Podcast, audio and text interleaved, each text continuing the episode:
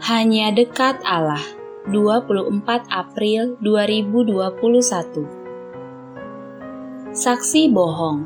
Amsal 21 ayat 28 hingga 29. Dalam ayat 28 dinyatakan, saksi bohong akan binasa, tetapi orang yang mendengarkan akan tetap berbicara.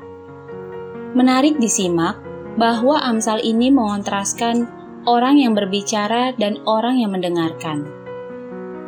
Tentu tak ada larangan bicara. Bicara adalah hak asasi manusia. Namun, berbicara dusta pastilah melanggar hak asasi orang lain. Dan itu ada ganjarannya. Dalam konsep penulis kitab Amsal, ganjarannya adalah kematian. Sebaliknya, orang yang mampu mengelola lidahnya ganjarannya adalah hidup kekal.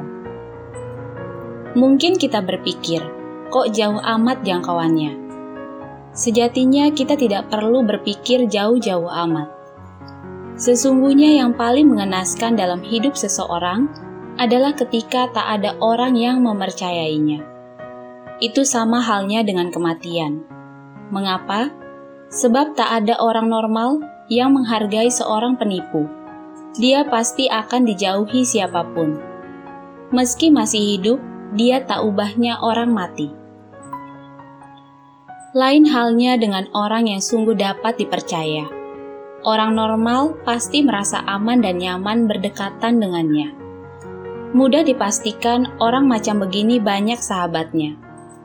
Dan mudah diduga banyak orang yang siap menolong jika ada hal buruk menimpanya.